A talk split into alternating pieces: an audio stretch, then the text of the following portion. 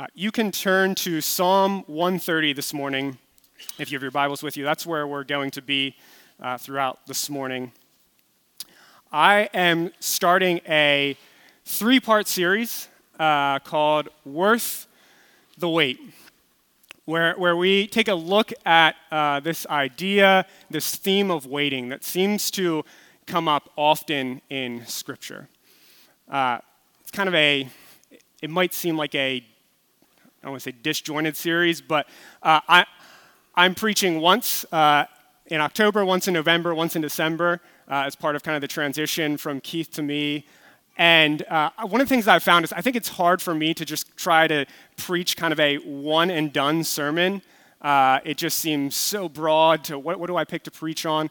Uh, and so I, I, try to weave things together as much as I can. And, and so I thought, okay, we'll make three sermons kind of hopefully fit together, even though they're going to be far apart. So they'll each be a month apart, but, but worth the wait looking at this theme, this idea of waiting, and, and how it shows up throughout Scripture. One of the things that I would say universally happens in our lives, and one of the things that we universally dislike, is waiting. I, I got a notice in the mail probably three months ago now that I need to renew my license by October 30th, about 13 days away from that. I still have not done that. Not just because I procrastinate, although that's somewhat true, but because I really, really, really, really don't feel like going to the DMV and sitting and waiting for an hour to renew my license. One of, one of the things that I would guess happens, maybe even subconsciously to you, when you go to the grocery store and you approach the checkout lines, is you evaluate which line is the shortest and even maybe count or estimate how many groceries does everyone have in their cart in each line because you're trying to figure out which one will get me through the quickest. And if you choose the right line, it, it, feels like you won a competition in some way, right? Because you saved a, a minute or two minutes, maybe max. Why? Because we don't like to wait, and, and not waiting feels like we've won.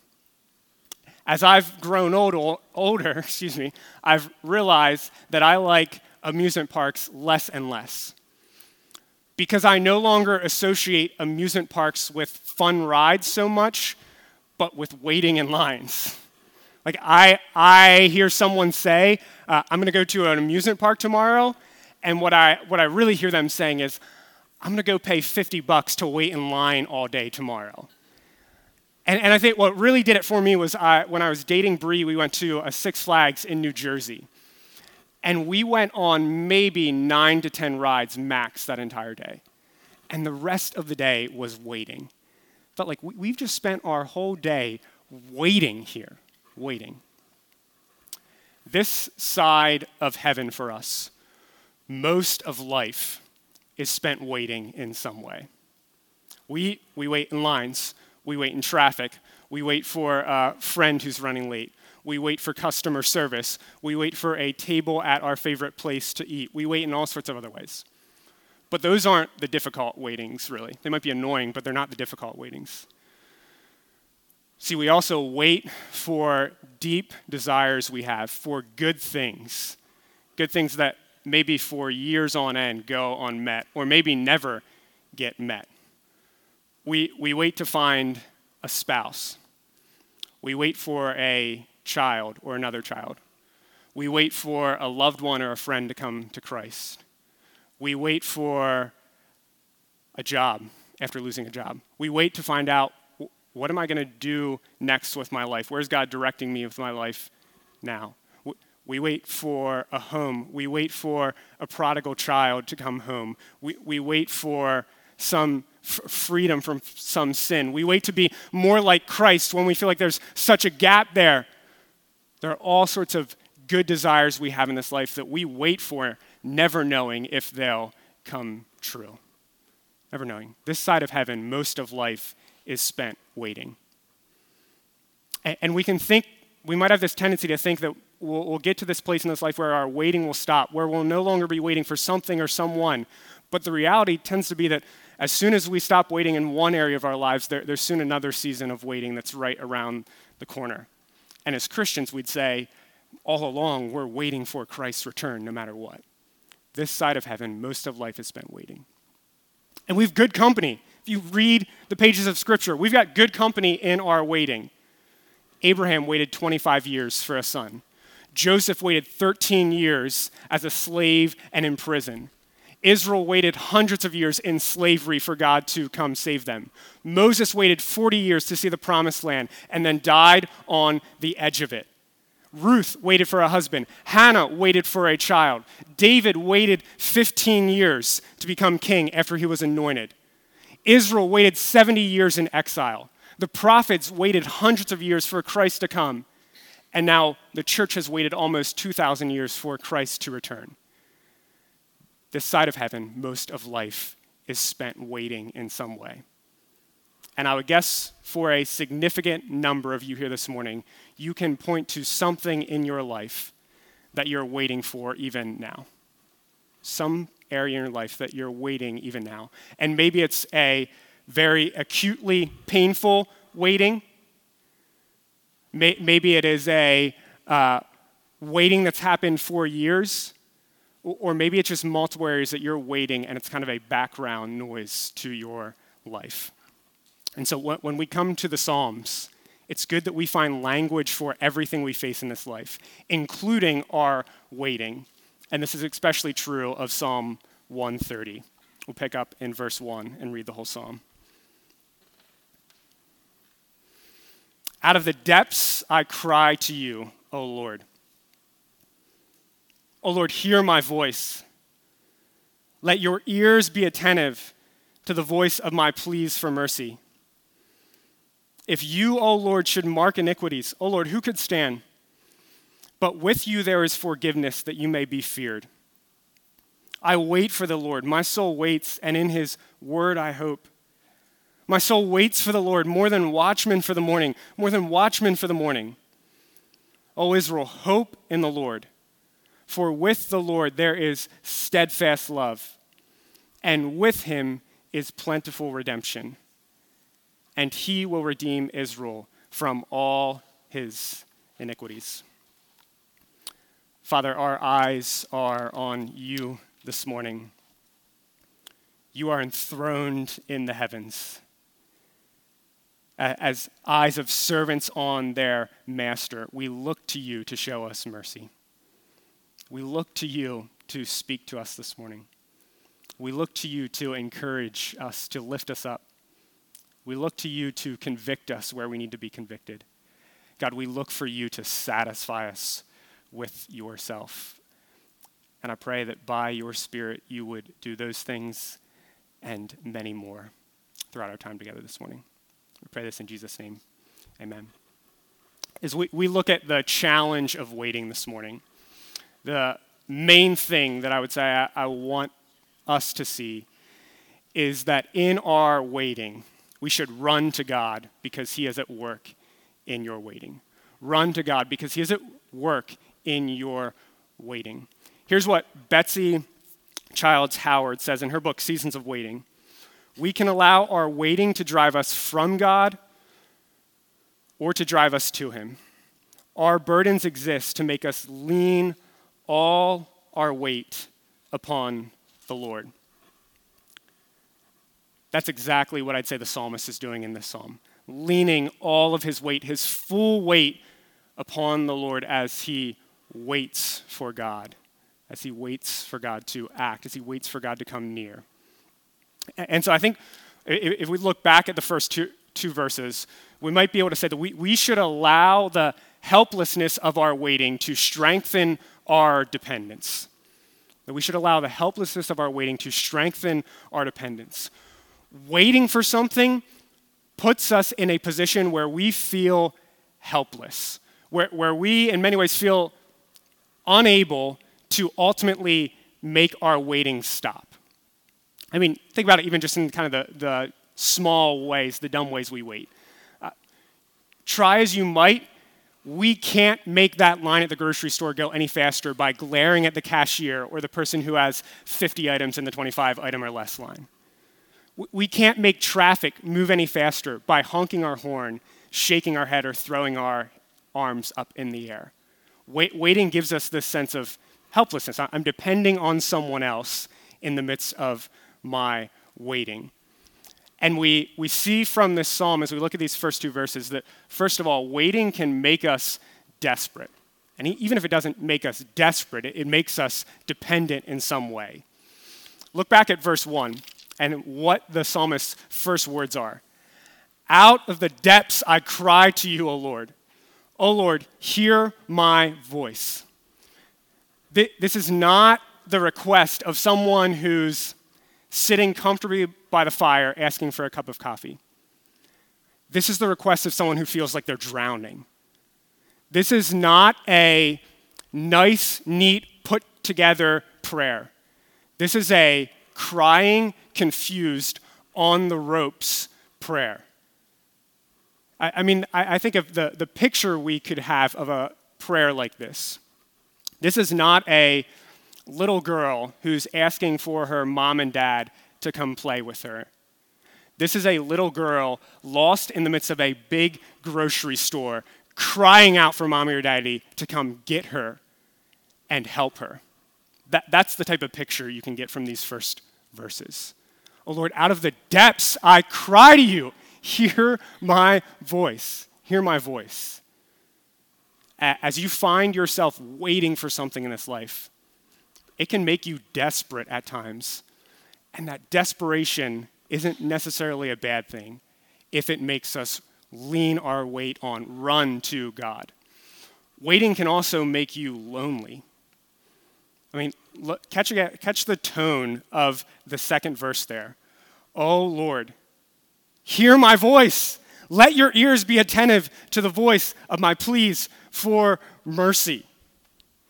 Do, do you catch the tone of that, right? God, do you hear me? Is what I'm saying getting through to you? I mean, it can feel lonely as we wait.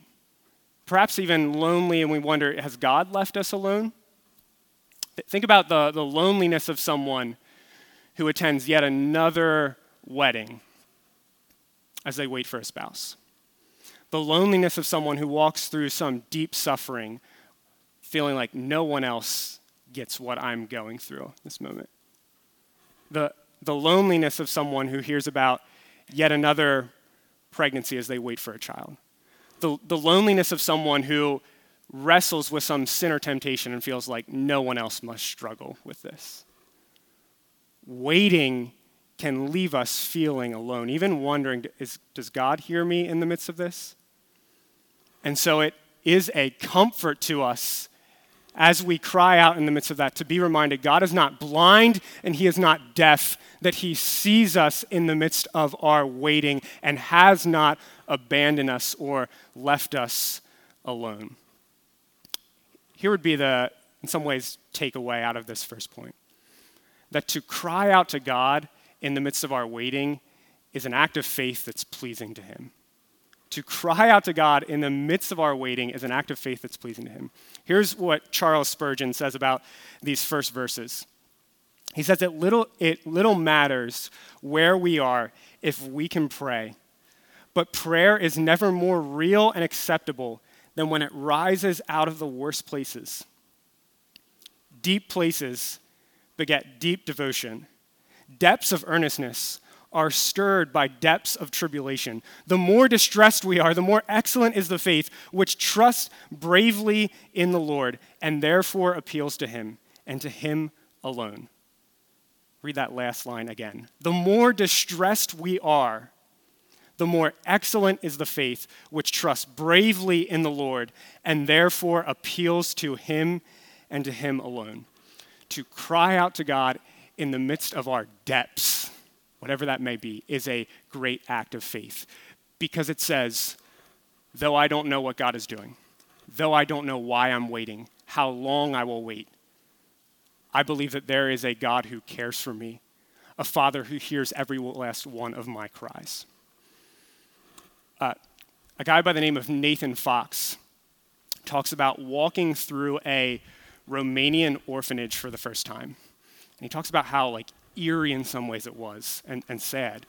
Because he, he, he says this quote. He says, The most remarkable thing about the infant room was how quiet it was. Probably because the infants had learned that their cries were not responded to. It's the end of his quote. You think about that.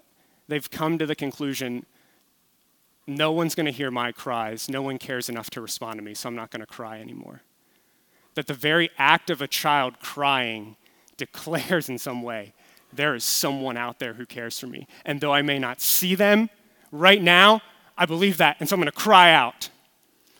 And that's the same type of childlike faith that pleases God when we cry out in our waiting, confused, not knowing what's going on, not knowing what He's doing, and yet by our very cry saying, There is a God who cares for me, and I will not stop crying out to Him.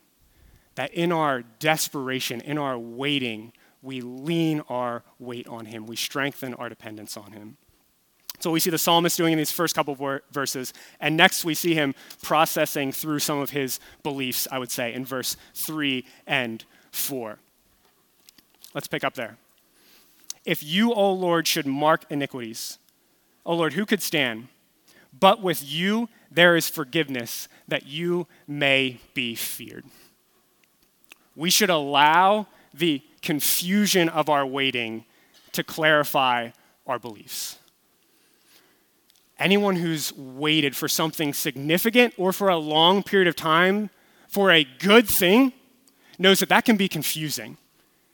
For a good desire that God is not meeting, there's, there, there's some confusion to that. Again, Be- Betsy uh, Childs Howard says it this way in that book. Sometimes it seems like the deepest desires are the ones that God forgets. That's confusing. I've got this deep desire and, and God's not meeting it. Why? What's going on here? And so we sometimes respond by maybe trying to fit the puzzle pieces together. What's, what's he doing here? I got to make sense of this. I have to figure out why I'm waiting. And, and often that doesn't work. And maybe a better thing to do is just clarify what, what do I believe in the midst of this? What do I believe both about myself, but about this God that I'm trusting in? Do, do we believe that God's hand can be forced? The longer that we have to wait for something, and maybe even a really good thing, and the more that we look around and see other people who get that good thing, the more prone we are to think or feel, God owes me this.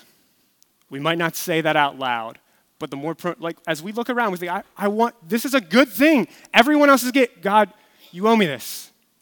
Or, or maybe we, we think, um, if I just learn whatever lesson God's trying to teach me in the midst of this, He'll make my waiting stop. Or, or we think, if I just do the right things in response, I pray, I trust Him, I love other people, God will make this waiting go away. There's this tendency in us to think that we can move God's hand, force His hand, based on something in us or something that we do. And the psalmist just undercuts that in verse 3, where he says, If you, O Lord, should mark iniquities, keep track of our sins, observe them, treat us according to them, O Lord, who could stand? And you know, that's a, that's a rhetorical question, with the answer being no one. No one. We, we have no ground to ever be able to stand on and say, God, you owe me this because of something in me. We, we can no more force God's hand to give us some good thing than we can force his hand to forgive us of sins. And to say that I'm sinful is to say that there's nothing I can do to force God's hand to give me this. But maybe we, we believe that, but on the flip side, then we, we think perhaps God just doesn't care about me. Maybe that's why this is happening. Okay, I know I can't force him, but perhaps because he's not acting, that, that shows that he doesn't care about me. Do we believe that God's heart is cold and unmoved to us? The, the painful seasons of waiting in your life, my life, make it very easy for us to doubt and question God's care. That perhaps we think he's more like a distant, aloof relative who knows who we are, maybe stops in occasionally, but really doesn't care about the details of our lives or pay attention to us. But listen to how the psalmist describes God in verse 4 and then again in verse 7. With you, there is forgiveness. With the Lord, there is steadfast love. And with him is plentiful redemption. He's reminding us God is not distant and uncaring. With God, there's forgiveness so that we might draw near to him and enjoy him. With God, there's steadfast love, that he is unswervingly committed. We say we have an unswerving commitment to the next generation. We swerve at times, let's be honest. We don't do everything we can to reach the next generation. God is unswervingly committed to his people and to their good, never swerving from that. Steadfast love, loyalty, commitment to us. So it says, with him is plentiful redemption.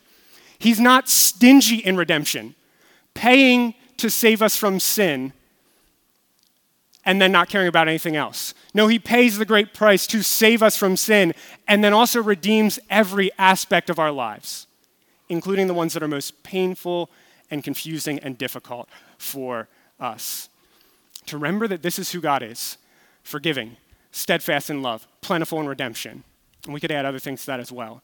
Is to remember that he has a purpose in our waiting, even if we may never see it or understand it. To remember that this is who God is good, period. It's to remember that He has a purpose in whatever waiting we find ourselves, even if we may never grasp it or understand it or remain confused. Uh, I told you I, I, flew out to California, or my family went out to California to visit my brother uh, who lives out there and his family. And so it, this was the, the second time that we flew with my son. And so we flew out of Baltimore our plan was to have a connecting flight in Denver. Uh, and so we got to Baltimore, got through check in, got through security, feeling a little bit stressed, but calming down as we make it to our gate. And when we get to our gate, I find out our flight's been delayed by five minutes. Thinking, no big deal, five minutes, that's not long at all. Uh, we've got plenty of time. We're definitely going to make our connecting flight. We'll have time to get a food there, sit, relax. Well, it got delayed another five minutes, another 10 minutes, another five minutes again and again and again until we were up to 45 minutes total. Still, like getting stressed, wondering, okay, is this going to stop? Uh, are we going to make it? But still realizing, okay, it's all right. We've got time. And they, they started to board the plane, thinking, okay, we're good. No big deal. Uh, we board the plane. Everyone's on the plane. We sit down in our seats. Everyone's seated. And we proceed to wait without moving for another hour. Uh, my wife had bought all sorts of new toys for my son to play with thinking that like this is a good way to distract him on the flight. By the end of an hour, he's through all those toys. Uh, I'm getting stressed with each passing minute. Like, we're gonna miss our flight in Denver. What, what are we gonna, we're gonna be stuck in Denver. Uh, we've got a we've got an infant or a toddler here. What, what are we gonna do? Thinking, what, what, what is this pilot doing? Like, he is not making a good impression. Does he not know his job is to get us out of here and to our next flight? We found out later, uh, the reason why we didn't move, the reason why the pilot did not take off or leave our terminal, is because they were still loading our baggage onto the plane. R- rather than that pilot being lousy at what he was doing, not caring about us, wasting his time in front he was actually more committed to us than we realized. He was a very good pilot, right? Who says, I'm not going to take off and get them to where they're supposed to be if they don't have all their baggage on here as well. Rather than him not caring to us, he was committed to us. He was doing a good job. It's very easy in our waiting to think that God is failing to do his job, right? But rather than failing to do his job, in our waiting, God is just as committed to us just as committed to doing all that He wants in us, to providing us with all that we need to get to where He wants us to be. God is no less committed to us when we're waiting than when we're not waiting. And another thing that we see here, I think, too, is that God's forgiveness, His grace to us, is actually meant to lead us to fear Him. Maybe you picked up on that in verse 4. He says, But with you there's forgiveness that you may be feared. That sounds kind of odd when you stop to think about it. There's, God, God loves us, forgives us, is gracious, so that we might fear him? What type of fear is that? Because obviously we're not fearing judgment. God has forgiven us. What, what is this fear? This is, this is the fear, this is kind of the hand over the mouth, all that God would care for us. It's, it's the fear that recognizes how big and awesome God is, how small and sinful we are, and yet how committed God is to us. That's the type of fear this is. And that's the type of fear that can help us in the midst of our waiting when all sorts of other fears might pop up of an unknown future. Fears like, what if I never find another job? What if I never find a spouse? What if I never have a child? What if I never get healed from this? What if the loved one never comes back or never comes to the Lord? What, what if, like, those fears can, can feel overwhelming, right? They can crush us. And instead, God's saying, don't, don't fear those things. Fear me, the one who is forgiving, steadfast in love, plentiful in redemption, not just now, but 20 years from now and thousands of years from now. Fear me, the one that you can know, and not some unknown future out there based on your waiting. See, to, to fear God is a way to combat all our other fears in the midst of our waiting.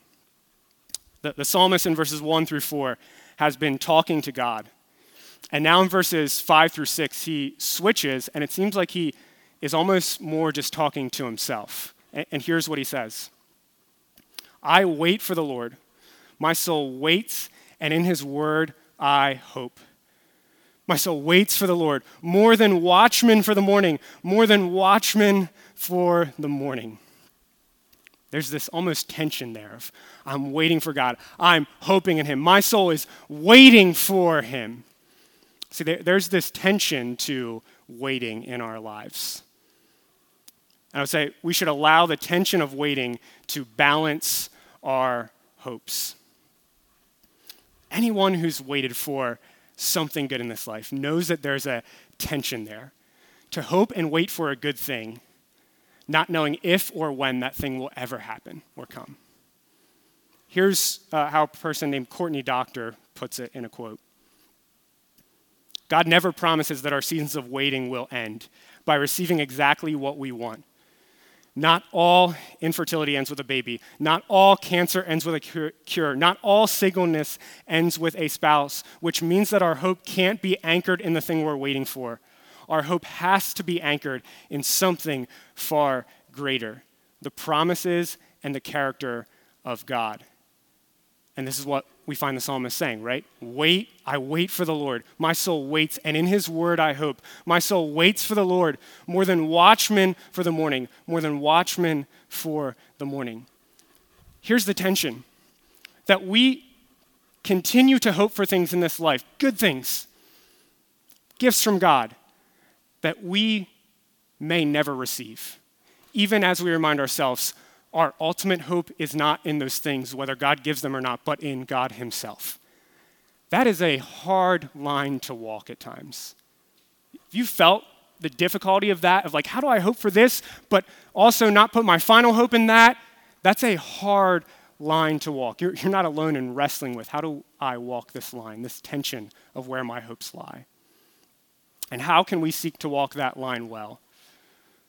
I think the psalmist would first of all show us that we lay, we put our hope in God's word as we call out for our desires. And the psalmist tells us, I wait for the Lord, my soul waits, and in his word I hope. Yes, we continue to cry out to God for our desires, asking that he might meet them, asking that he might give us a good thing. And yet we say, we hope in you, we hope in your word, even if we never get those things we anchor our hope in God's word. What does it say about him? He's good, period. He's merciful, period. He's gracious, period. He's powerful, period. We believe that what his word says about him is true, even when our waiting makes us wonder if it is. What, what does he promise to do? That's true no matter what. Doesn't promise to give us all that we want, but he promises lots of things in Scripture, ultimately, that he would satisfy us with himself. God promises mostly to give us Himself. And so we hope for God more than we hope for anything else. The psalmist describes his waiting for the Lord like a watchman who's waiting for the morning, right? And says it twice to just kind of drive it home. I wait for you more than watchmen for the morning. You think about a city that is being threatened by enemy attacks, and a watchman will be posted on the walls or the tower, looking out throughout the entire night, looking for signs of how the enemy might attack. And, and think about just what that would feel like. Alone, out in the dark, constantly looking for signs of threat or attack, the type of fear that might bring, the type of despair that might bring in the middle of the night as you're just waiting, and how comforting it would be then as the sun rises. He's relieved of his post. Okay, done. The psalmist says, that, That's like how I'm waiting for the Lord, waiting for him. Not waiting for him to just give me what I want, but waiting for him himself. That in our waiting in this life, although God doesn't promise to give us what we want, he promises to give us himself. And God is not a consolation prize. God is not a second place trophy. It's not as if we say, well, if I don't get what I am longing for, I guess I still have God. God is the prize in our waiting. Whether we get what we want or not, if we get Him, then our waiting has been worth it. If we get more of His comfort, more of His grace, more of His presence in Christ, that is the prize to our waiting. Our hope is in Him finally, even as we lay our desires before Him. He will satisfy us, which means we worship while we wait. We worship while we wait. Verses 1 through 4, psalmist is talking to God. Verses 5 through 6 seems like he's talking to himself in some ways. Verses 7 through 8, he's talking to all God's people. And he says this O Israel, hope in the Lord. For with the Lord there is steadfast love, and with him is plentiful redemption, and he will redeem Israel from all his iniquities. What's he saying? Looking out to God's people, saying, Praise God, Hope in Him. He's good no matter what. Don't wait until you're done waiting to worship Him. Praise Him. Hope in Him. He will redeem you, He will take care of you. Worship in the waiting. Um, almost every summer, there is a video clip from America's Got Talent that ends up bringing me to tears in some way. Uh, the stories they can tell, the way that they can weave it together, I think are incredible. Uh, and so it, it, seems like every summer that happens. And this past summer, it was the story of Jane Marczewski, also known as Nightbirde, who's 30 years old, and probably some of you have seen this. Uh, she walks across an empty stage looking small and frail. And as the judges are asking her questions, uh, it comes to light that she's had multiple bouts with cancer. And she reveals uh, right now in this moment that she has cancer in her lungs, her spine, and her liver. And what she doesn't say, but what you can find out by digging a little bit deeper, is actually in the midst of her cancer, her husband left her. And then the, the music comes on in the background. And you see this smile break across her face as she actually looks up to the sky and she starts to sing this beautiful song that's called It's Okay. And once the song ends, you can see the judges as they're processing, like, how did this beautiful song come out of someone who is suffering so deeply in the midst of this moment? And one, one of the things that she says as, as they're talking back and forth is she says, You can't wait until life isn't hard anymore until you decide to be happy. And, and that's the line that kind of gets me. Because her life is so hard. Just as I have no doubt that some of your lives here this morning feel so hard or will be so hard at some point. And yet there she is saying, I have joy even as I wait for things to get better, not knowing if those things will even get better. Like that's a hope and a joy that is shocking in some ways, that catches people off guard. And what's interesting is if you dig a little bit, you can find the root and the source of that hope and joy in her. It's God. Because in another interview, as she talks about her experience, she says, I believe God can heal in one instant. I also believe that no good thing does he withhold. You hear that? I believe God can make my waiting stop now. And I believe if he doesn't, no good thing does he withhold. And, in a blog post, she, she writes this at one point When it comes to pain, God isn't often in the business of taking it away. Instead, he adds to it. He is more a giver than a taker. He doesn't take away my darkness, He adds light. He doesn't spare me of thirst, He brings water. He doesn't cure me of lonely, my loneliness, He comes near. So, why do we believe that when we are in pain, it must mean that God is far? See, she's like the psalmist saying, Oh, God's children, hope in the Lord. He is good, He is steadfast in love. Praise Him, worship Him while you're waiting. And so, too, we're called to worship Him while we're waiting. How, how do we go about that? I believe this psalm actually can provide us with a framework of how we worship God in our waiting if we look back through. That first of all, we cry, cry out to God, laying our honest desires, our heart's desires before Him. And then we trust, believing that He's good. No good thing does He withhold, even if He withholds whatever we're desiring in this life. And then we hope. We continue to ask God to meet our desires while also saying, My final hope is in you and that you give me yourself. And then we praise that we declare what is true of our God, even in the moments of darkest waiting. And we don't do that once, but we do it over and over and over and over and over and over again because the waiting often doesn't stop very quickly. And so we worship while we wait crying, trusting, hoping, praising. But we should ask the question what compels us to cry out to God even when it feels like He doesn't hear us? What, what compels us to trust Him even when we're utterly confused with our lives and what He's up to? What compels us to put our hope in Him even as we face disappointment, maybe after disappointment in this life? What compels us to praise Him when life feels dark. I, I think of what, what would compel me to go back to the beginning, to go wait in line for two hours to ride some amusement park ride. Not just wait, but wait like with a sense of joy. If someone I knew and trusted came to me and said, It's worth the wait. Every last second of it is worth the wait. And here's one of the beautiful things about the Psalms these are the Psalms that we would say we believe Jesus sung during his time on earth. And they're the songs that he now leads us to sing himself. See, Jesus cried out to his Father in the moment of his darkest need. And we don't have a record that God answered him in that moment. Jesus trusted God as he walked toward his death. Jesus hoped that God would raise him even from the dead. And now Jesus invites us to praise him while we wait for him to return. See, it's in our Savior, our hope in life and death.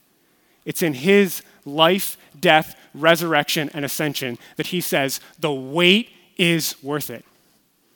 And it's because of Jesus that we can cry out knowing God always hears us through him. It's because of Jesus that we can trust no matter what happens in our life, God's heart is committed to us, steadfast in love. It's because of Jesus that we can say, no matter how disappointing or dark this life may seem at times, God will satisfy me with himself.